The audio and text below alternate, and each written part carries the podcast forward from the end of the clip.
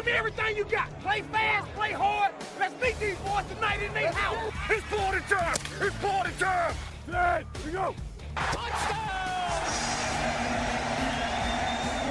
You are listening to the Eagle Eye in the Sky podcast. Now here's your host, Fran Duffy. That's right. Another week, and the bye week has arrived as the Eagle Eye in the Sky podcast continues. I'm Fran Duffy, and as always, I think we've got a great show for you here on episode number 126. At the top of this week's show, we've got Chalk Talk, where I chat with Greg Cosell from NFL Films to discuss our thoughts after the Eagles' loss against the Dallas Cowboys to close out the regular season on New Year's Eve. There's no opponent to preview this week with the Eagles on the bye, but we've got plenty of things to talk through on this show. Then we will wrap things up with our scouting report, where this week I'm going to stay with the NFL draft. We're going to break down one of the top tackles in the country in senior Notre Dame left tackle Mike McGlinchey. But before we get into that, let's not waste any more time. Greg Cosell and I break down the loss against Dallas and talk about this Eagles team heading into the playoffs. Let's get to that chat now in Chalk Talk. Let's get down to business. It's time for Chalk Talk. Welcome to Chalk Talk here on the Eagle Eye in the Sky podcast. I'm Fran Duffy, joined by NFL Film senior producer Greg Cosell. Greg, a tough game to watch. Obviously, Week 17. It was, you know, when going back and watching the film, both sides of the ball, not exactly the most enthralling film study you're going to do uh, all season long. No. But, uh, a six nothing loss for the Eagles. Some interesting players on both sides of the ball uh, for sure. But uh, let's start at the quarterback position because that's obviously one of the the areas I think Eagles fans are most anxious and interested to hear about your thoughts coming out of that game and as we go into the postseason. Overall thoughts on the the couple drives we saw from Nick Foles in this game. We saw some good and we saw some bad. Well, I think you have to start, Fran, in all honesty, with what Nick Foles is. Yeah. Because I think if there's an expectation that he's more than what he is, then I think you're going to get yourself in trouble right when you start. Nick Foles is probably the true definition of a system quarterback. The system has to work in all areas for him to be effective because he needs to be able to drop back, hit his back foot, and deliver the football. Yep. And that's a large majority of quarterbacks. Right. Yeah. No, no question. Right.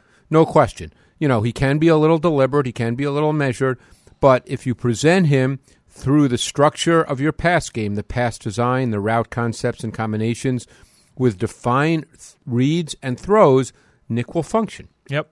And, And you know, I think that when I went back and looked at the tape, because watching the game, you and I sat there saying, "Boy, this doesn't look great," Yeah. and it didn't uh, for many reasons. But I think when I went back and looked at the tape, I kind of felt that there was more blame to go around with the entire offense than just on Nick Foles. I would agree. I thought that the O line struggled in this game, and I think that that's going to have to that that group's going to have to really raise their game and play really, really well. They've struggled at times this season with stunts. They're going to have to get that cleaned up, or they're going to see a lot of them. Uh, you know, I think obviously the run game has to become a more significant part of their offense. And when you have opportunities on the perimeter for receivers to make plays, that they have to catch the football. And I know what I said probably sounds very cliched, but that's the reality. The reality is when you have a quarterback who's essentially a drop back system quarterback, is all the dimensions of your offense have to work effectively. Well, really, what it comes down to is, especially when you're dealing with a, a backup quarterback, the margin for error. This was something we said I, a dozen times during you know during the day. Ben and I watching the tape Without and question. preparing. I know exactly where you're going. The margin for error across the board, but all three sides of the ball. When you lose a player like a Carson Wentz, and Right. you've lost Jason Peters, and you've lost Darren Sproles, and Jordan Hicks, and all these players, and with every loss, now the margin for error shrinks and your window for success shrinks. So you have to make sure that everybody is on their P's and Q's. All your T's are crossed, all your I's are dotted. If you have a wide open throw over the middle for third or on third down, you've got to be able to pull in that football. If, if it's if you've got a TE stunt coming at you, you've got to be able to pick it up. To Right. Three verse two or two verse two, you've got to be able to pick up that stunt. Uh, if you're a running back and the hole's there, you've got to be decisive and get down that hole and not delay it and not you know run into the back of an offensive lineman. Everything's got to be good, or else at some point it's going to catch up to you. It's a great point. I just to play off what you said about uh, the running game. You know, if, if if a play is blocked for three, now they have to get five or six, and those two or three extra yards mean a lot. Yeah. and and to play off what you said as well about the margin for error shrinking, there's not that many quarterbacks in the league who are capable of camouflaging and compensating for weaknesses throughout not only the rest of your offense, but perhaps the rest of your team. Carson Wentz clearly looks like he's one of those quarterbacks. I know he's only played two years, but he clearly looks like an elite talent in that regard. There's not going to be many guys like that. That's where I feel like the you know the the one of the and you and I love hearing a lot of these axioms that kind of get thrown around, Right. you know, about players and about the game. The term making pl- the players around him better. I feel like that's what we're talking about, right? Is like it's not that you know Carson Wentz all of a sudden makes you know player X Y Z better than they are. It's that he helps to make them look better because of how Because well he he's able to camouflages. Yes. limitations. Right. Correct. Exactly. And Correct. he's able to make up for Right. others' mistakes. And now, when you don't have that X factor, you don't have that ability.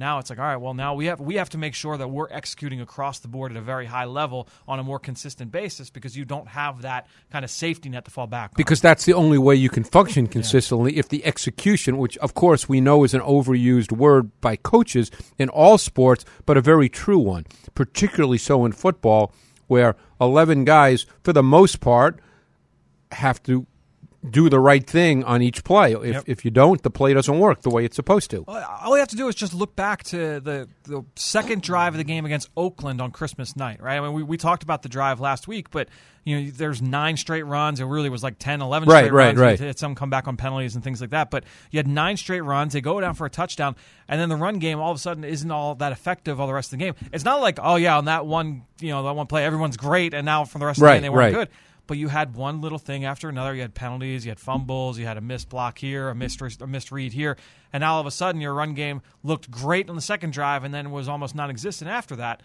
It's similar to that in that when you when you have all of a sudden everything's clicking, you just kind of need that on a more consistent basis, and all, all those little minute errors they all have to go to the wayside. Yeah, and one one thing I'm real anxious to see what Doug Pederson and staff do, and we don't know who obviously who the Eagles will play at this point, but to see how much of an increase in focus there is in, with the run game, because I like the backs, Yep. and I think they've got a nice group of backs, and I I think their run game at times this year, and certainly the numbers support that. The run game's been very good, Yep. and now I think that becomes even more important.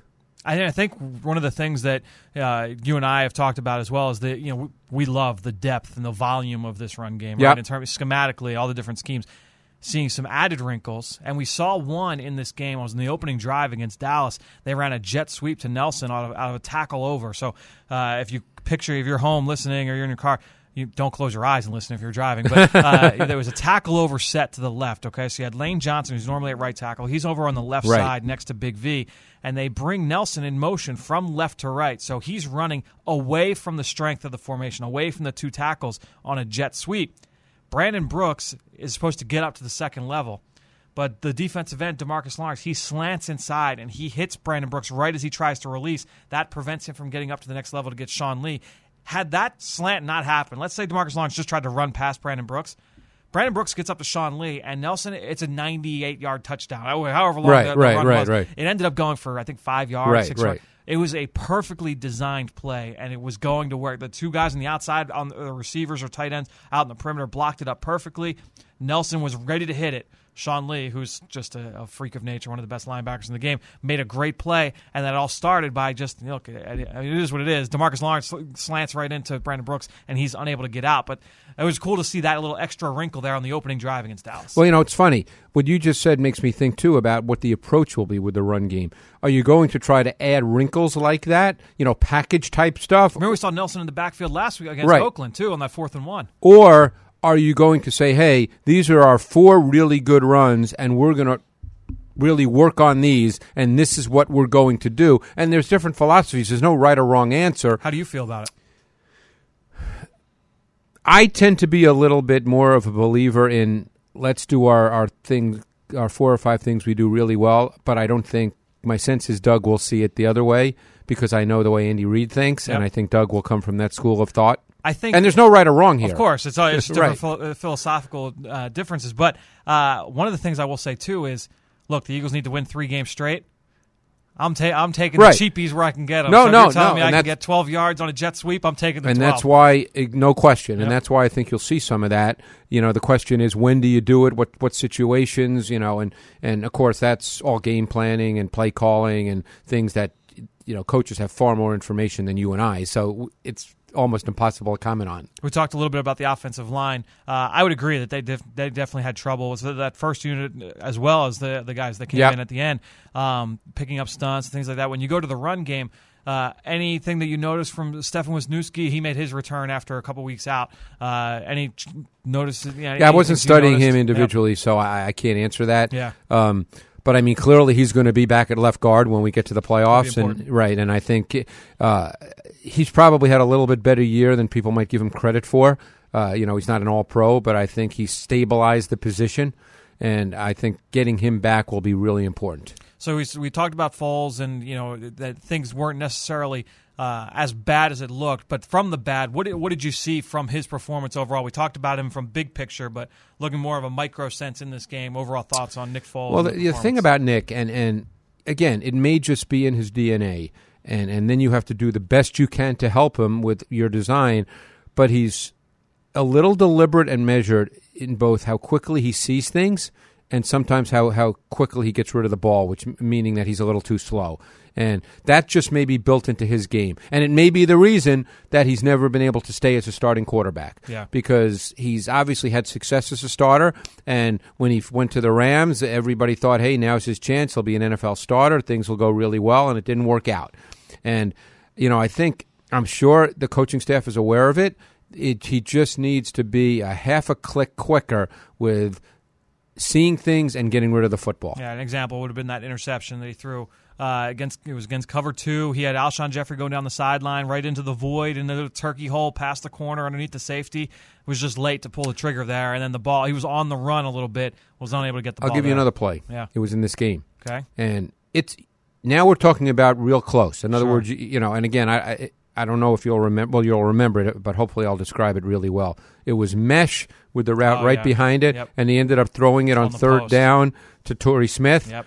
And I, I watched the play literally ten times, Yep. and I was trying to decide if he had, and I forget what receiver it was behind the mesh. I want to say it was. It may have been Burton, but I'm not yeah. sure. Yeah. And you know, there's a part of me. Five times I said that if he was just a little quicker, Yep. the ball could have gone to Burton, and we had a first down and a good play. And then a part of me said, I'm not sure. I don't know how you felt about it, but that was a play where I just felt that his deliberate and measured approach just prevents that from even really being a consideration. and it was tough too because and So you remember the play? I remember the play. Yeah. There was I couldn't tell exactly what coverage the the Cowboys in on that play because it looked like it may have been quarters. but if but if it was Burton, he was wide open. Yeah, and there was a safety in the middle of the field, so Torrey Smith kind of tried to flatten that Right, route right, out at right. the top.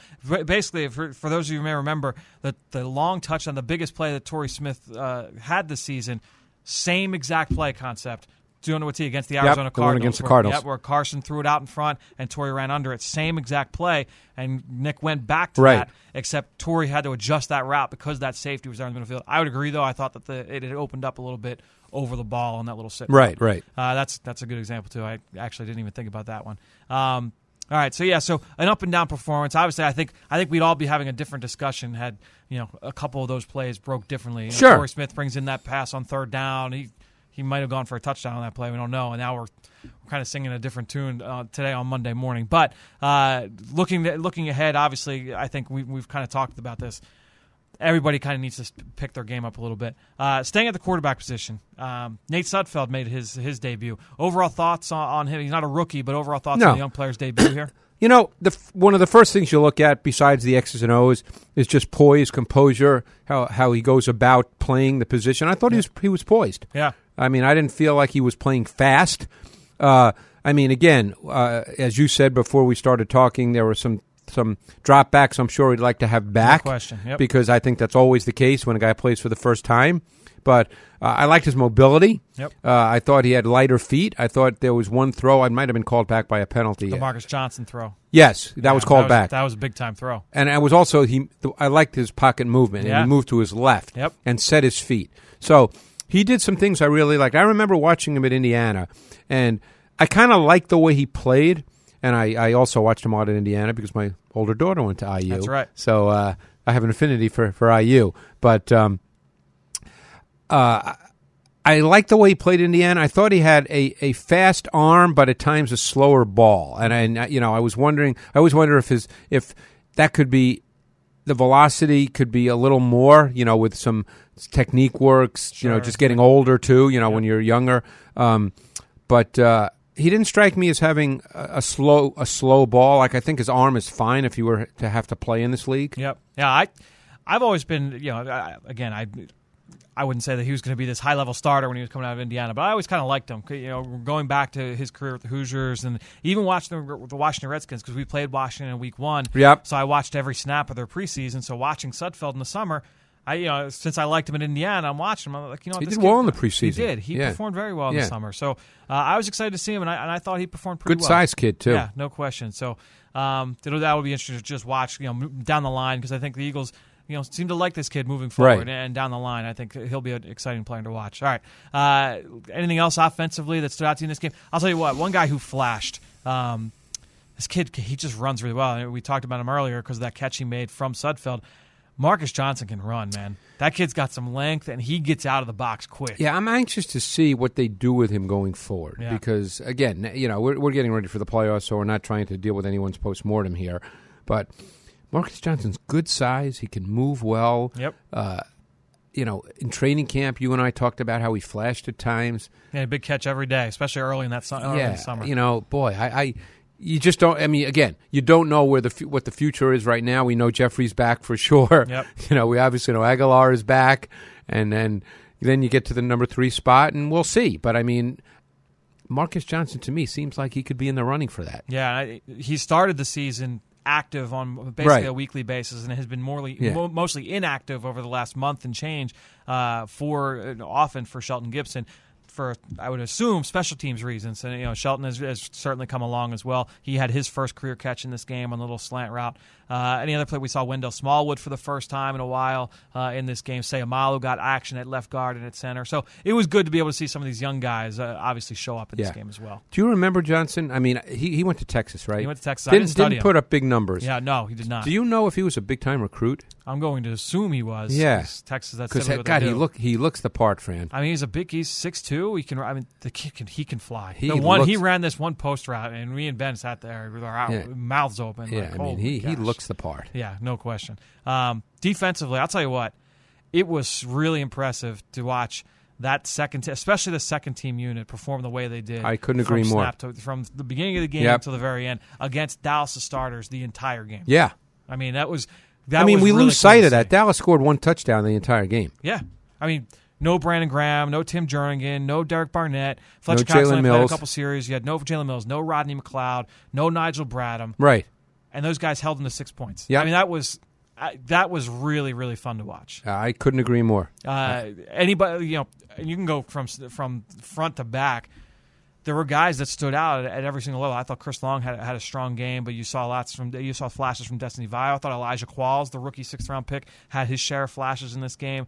Uh, you saw Camu, you saw a lot of these guys flash on this game, and then you have Sidney Jones as well, obviously. Yeah, and, and and again, it was hard to get a real read on Sidney Jones Yep. because uh, only one ball was really thrown to him, as I recall, and it was the sluggo, which, like Jalen Mills and yep. Ronald Darby, weeks before he he jumped it and, and it was overthrown by Prescott.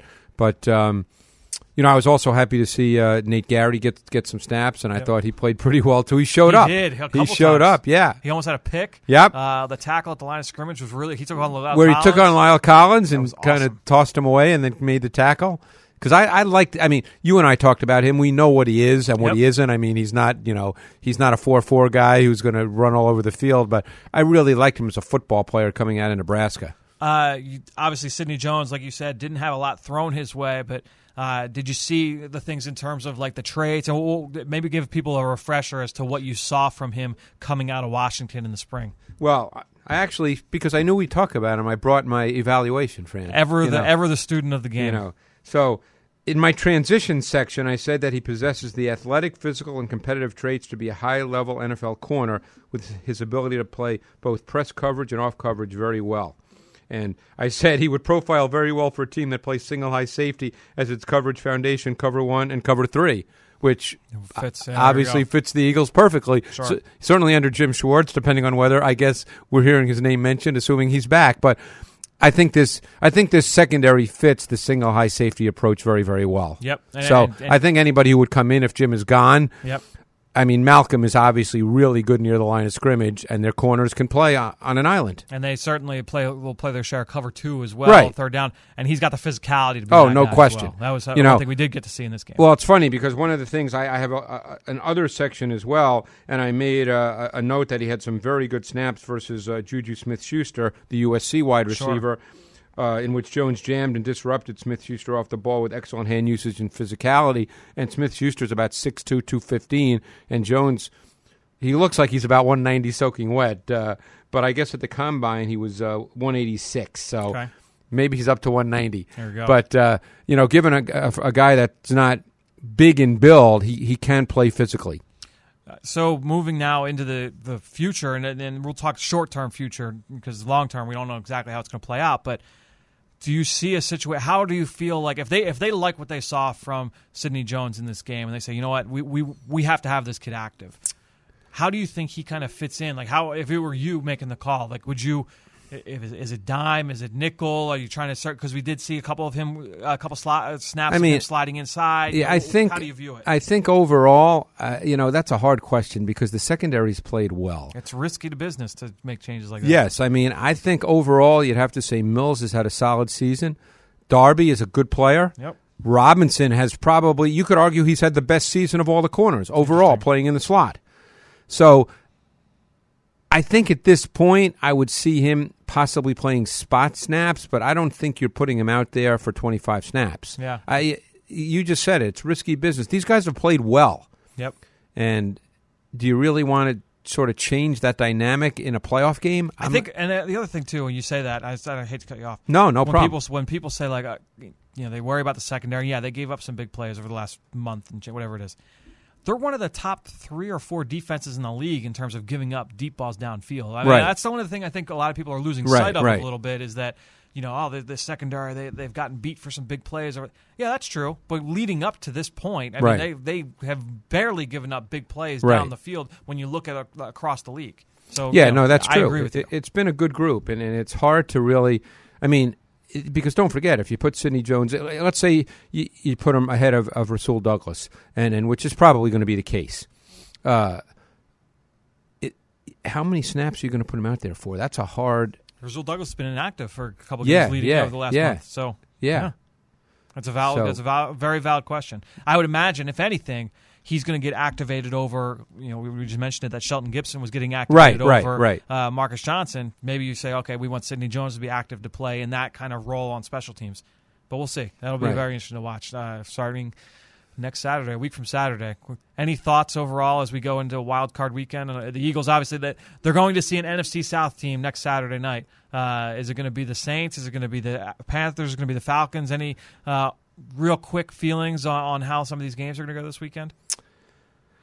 You know, I'm a really bad prognosticator, so I, I'm just not good at that. Um, you know, I'm, I'm I'm intrigued by the by the Atlanta Rams game. Yeah, I really am, and I think, look, the Rams have a very good offense. Uh, I, I could be totally wrong, but I think that game's going to be really competitive. And and the thing is, Atlanta has struggled all the year. Their offense has not really found any kind of rhythm as they had a year ago when Kyle Shanahan was there. Their offense is very much week to week in terms of the run game and the pass game. sure. But the other thing, and, and again, I know this might sound cliched, but it ultimately becomes true, is they've got players. Julio. Jones is a trump card. Yeah, and and even the backs. I Yeah. mean, Freeman and Coleman are good backs. They've not run consistently this year in terms of yardage, but you're dealing with quality players. I mean, I think I saw a stat today that Julio Jones just got to 9,000 receiving yards faster than any receiver in NFL history. That's yeah, not bad. Yeah, that's that's pretty good. That's stat. pretty good. That's a good feather in your. And cap. actually, Matt Ryan got. Uh, he's in his tenth year. He has the most passing yards of any quarterback in this in their first ten years in the NFL. I think- and I don't think anybody thinks about Matt Ryan like that. I think that the Rams are favored by like four po- four and a half points, something like that. It wouldn't shock me for Atlanta to go cross country and win. That no, game. no, that's why I mentioned yeah, that game. I, that's Yeah. it wouldn't shock me. And if, and if that were the case, that's who the Eagles Right, would see. right. They would see the Atlanta Falcons. Uh, a team that they did beat at home last year in 2016 uh, at Lincoln Financial Field. So The only game that year in which the Falcons scored less than 20 points. that's right. That's all right. Like we knew that from our research from Kyle Shanahan. Right, right. That it's it's going to be really interesting. I'm I'm actually really excited to watch both games because uh, the Panther Saints game I think is going to be really interesting too. Obviously, the the rubber match between those two teams. Um, a lot going on with both in terms of what they do offensively and matchups and schemes. It's it's it's going to be fun. It'll be interesting. It's I'm going to have a, a nice heavy week. I'm going to try and dive into all Watch three teams football. best I can. Be a Um, cold weekend, so it'll be a lot of football watching. that's, that's a good point. Yeah. We got the, uh, the the semifinal games in college football going on literally as we speak. So, uh, Greg Cosell, appreciate the time here as always on the Eagle Eye in the Sky podcast. We will talk to you next week. We'll preview that divisional round matchup. Great stuff from Greg, and you can follow him just like I do on Twitter at Greg Cosell. And while you're at it, I'm at FDuffy3. That's where I post all of the podcasts I'm a part of and all of our X's and O's content that we produce at PhiladelphiaEagles.com. And you know I greatly appreciate everybody that promotes this podcast on any form of social media. That is one way to support the show, but the other is to go into Apple Podcasts or Stitcher, give us a rating, and even leave us a comment. I wanted to give a shout out to Nick Calvelli, who went on Lipson and rated the show and left comments saying he thought this was the best Eagles podcast around. No fluff, just great insight on the Eagles and their opponents. So thanks, Nick. Very kind words from you. And appreciate everybody out there for your continued support of this show and all the rest of our podcast offerings on PhiladelphiaEagles.com. All right, let's keep this show going. I told you earlier we would break down Notre Dame's left tackle, Mike McGlinchey, the subject this week in our scouting report. Dim those lights. We're headed to the film room for the scouting report. All right, so Mike McGlinchey, six foot seven and a half, three hundred and eleven pounds, really big kid, local kid as well. Philadelphia native, went to Penn Charter High School. His cousin Matt Ryan also went to Penn Charter, and he had a really accomplished career out in South Bend. He was a third team All American last year as a junior in 2016. He could have entered the draft a year ago. There were reports out there that he got a first round grade from the NFL Draft Advisory Board. Still decided to go back to school because of how important that was to him. Felt that he had some unfinished business there at Notre Dame with the Fighting Irish, and little did he know he went back and he became he was a part of one of the top offensive lines in the country and actually won the award for the number one offensive line in college football going back to high school though this kid was a great athlete. I mean he played every position on the field for penn charter outside of defensive back during his career. So you get a sense for his movement skills and also played men's basketball as well for for penn charter so you get the sense of a kind of athlete he is. Now a three-year starter for brian kelly. It's a shotgun spread offense and he's in his second season as the left tackle after he started his career at right tackle. Remember, a couple years ago, you had a left tackle there who came out of the draft and he was a, a top 12 pick, Ronnie Stanley, with the Baltimore Ravens. When he left, that opened up the, the hole there for McGlinchey to slide over to left tackle. So he's played both tackle spots, played in an offense that ran a good mix of zone and gap schemes in the run game. Great height for the tackle position. Again, six foot seven and a half with pretty good length and a frame to add more weight on. Impressive athlete for his size. You know, I think he's a fluid, efficient mover. He can be effective on the run and in space. He flies out of his stance in a hurry. He's got light feet, especially for a big guy, and certainly has the quickness to stick at tackle and protect the corner in the NFL. He's got the ability to recover quickly if he's beaten on the outside. Just a really natural athlete. Overall, I'd say he stays pretty patient and mostly under control in his pass set. When he lands his punch, he's got some pop behind it with his hands. He can reset his anchor if he's initially pushed back at the snap with the ability to replace his hands if he gets removed quickly. I think he sees things really quickly as well with his eyes and is never fooled by stunts and blitzes up front. Coming into the year, he had only given up three sacks in his first two seasons as a starter, so I was pretty impressed with that. Just, he gave up two as a junior in 2016, but overall, I was really impressed with him in pass protection. He's got some natural bend to him. He can block low to high in the run game. Again, that's really tough for a guy who's over six foot seven. He runs the chute well. That means you know you think back to all the practice fields and on a football practice field, those chutes that the offensive linemen have to run through, where you see them have to keep their pads low he does a really good job of keeping his pads low in the run game, and he can move some people up front when his technique is right. In the zone run game, he can cut the backside, he can stretch the front side with no problems. He works really well in tandem with his left guard,